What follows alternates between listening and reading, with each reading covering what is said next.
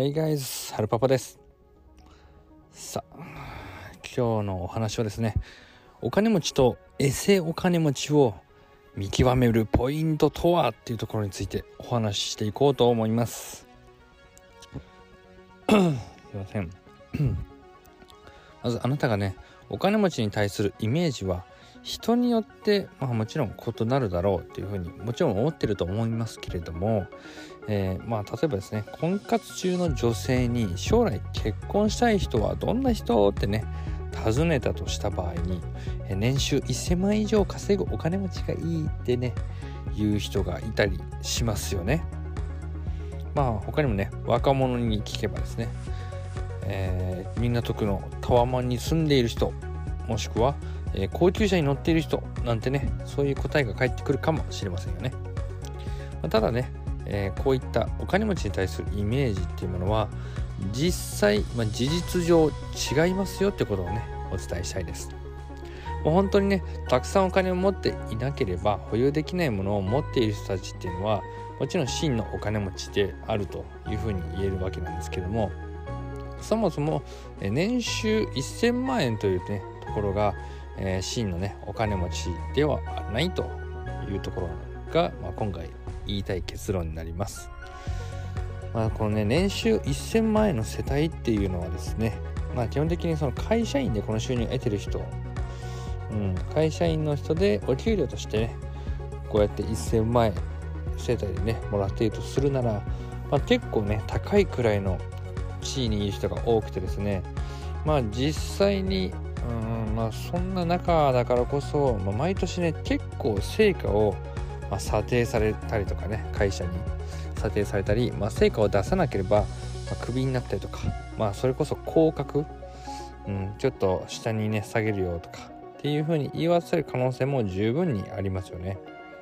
そして潤沢なね資産がその方にあれば別なんですけれども、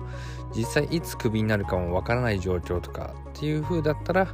贅沢三昧っていうわけではないですよね。そういったねお話をしつつ、とにかくねエセ金持ちの持ち物っていうものをね騙されちゃいけませんよっていうところですね。エセ金持ちっていうのはね、とにかく、自分のお金持ち具合っていうのをね、表に見せようとするようなねタイプの方々ですね。実際に家計自体は火の車だっていうことも多いようですね。高級車乗ってるのに、お昼ご飯はねワンコインのチェーン店で済ませたりとか、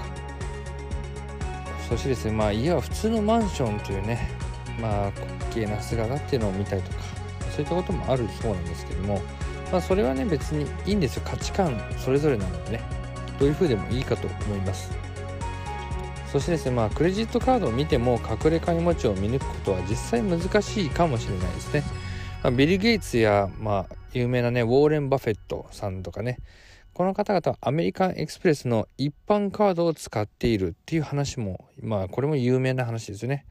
ただ日本の富裕層でも楽天でよく買い物するし、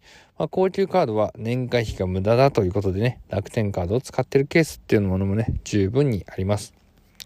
ただこの本当のお金持ちしか持っていないものとはっていうところが、これはね結論が、3つあるかと思います。ハルパパ自身での結論としては、本当のお金持ちは自分が働かなくてもお金が入ってくる仕組みを持っている人だ。これが1つ目。2つ目が、これは投資のものを持っている。これが2つ目。そしてですね、3つ目、これは補足になるかもしれませんけれども、税金に詳しいですね。この3つだなというふうに僕は考えています。基本的に、そうですね、投資をやっていく上でもちろん税金に詳しくなければならないですし、そしてね、お金持ちになるっていうことは、とにかく日本であれば税金が高いので、税金をいかにね、合法的に節税対策をして、自分の、蓄えを積み上げていくかっていうところのお話になってくるので、そもそもなんですけどもね、ここの税金については詳しい人ばかりですね。なので、最低限の簿記の知識とかそういったことを身につけている方は、実際なかなかね、高年収といいますか、手元に残るお金が多い方が多いですね。そして、お金持ちに共通のその自分が働かなくてもお金が入ってくる仕組みっていうものは、これは基本的にはビジネスオーナーとしてね、自分で、商売を立ち上げて、それを、社員の方にやってもらってお金が入ってくるとか、それこそ、インターネットをうまく活用して、ネット通販ないしは、自分のね、そのコンテンツ販売、もしくは自分の商品というものをネットで売ることでね、それはすべて他の外注に回してですね、タッグを組んだ方々と一緒にやっていくだとか、そういった方がやっぱり本物のお金持ちという立ち位置なんじゃないかなというふうに僕自身は考えています。なので、僕自身は本当にね、一般人の一般パパなんですけれども、そんな中なんですけれども、やっぱりね、一般のパパなりにですね、そこそこですけれども、一般のパパの中では、もちろん、ある意味ビジネスオーナーと呼ばれる方であったりとか、投資で生計立てて、実際今セミリタイヤしてますよとかね、いつでもセミリタイヤは可能ですみたいな方々とね、お話しする機会とかもいただいたりとかしてますので、そんな中からね、得た、その場での知識と、統計データ、それをね、踏まえた上で今回のお話とさせていただきました。はい。なので、ぜひともね、真のお金持ちを目指すんであれば、今、会社員の方は副業、もしくはですね、ビジネスオーナーを目指していくというところですね。なので、個人事業主の開業届を出さなくても、商売を始めれますけれども、開業届を出して、自分で何か商売を始めていくというところですね。で、またそれがね、実際、こっから本気でやるぞってなった時からはね、法人化して、株式会社を立ち上げて、そしてね、さらにビジネスを回していくといったね、流れになるかと思います。ただね、いきなり、会社員の中でのね、お給料で、うまくやりくりをして、投資に回して、その投資で実際、セミリタイヤをすることができたっていう人も中にはいます。ただね、これなかなか、例えば住宅ローンがあったりとか、あとは収入がね、なかなかね、上がっていかないよとか、そういった方々はね、正直時間がかなりかかるというところなので、時間がかかってもいい方は、それをね、ずっと続けていけばもちろんいいですし、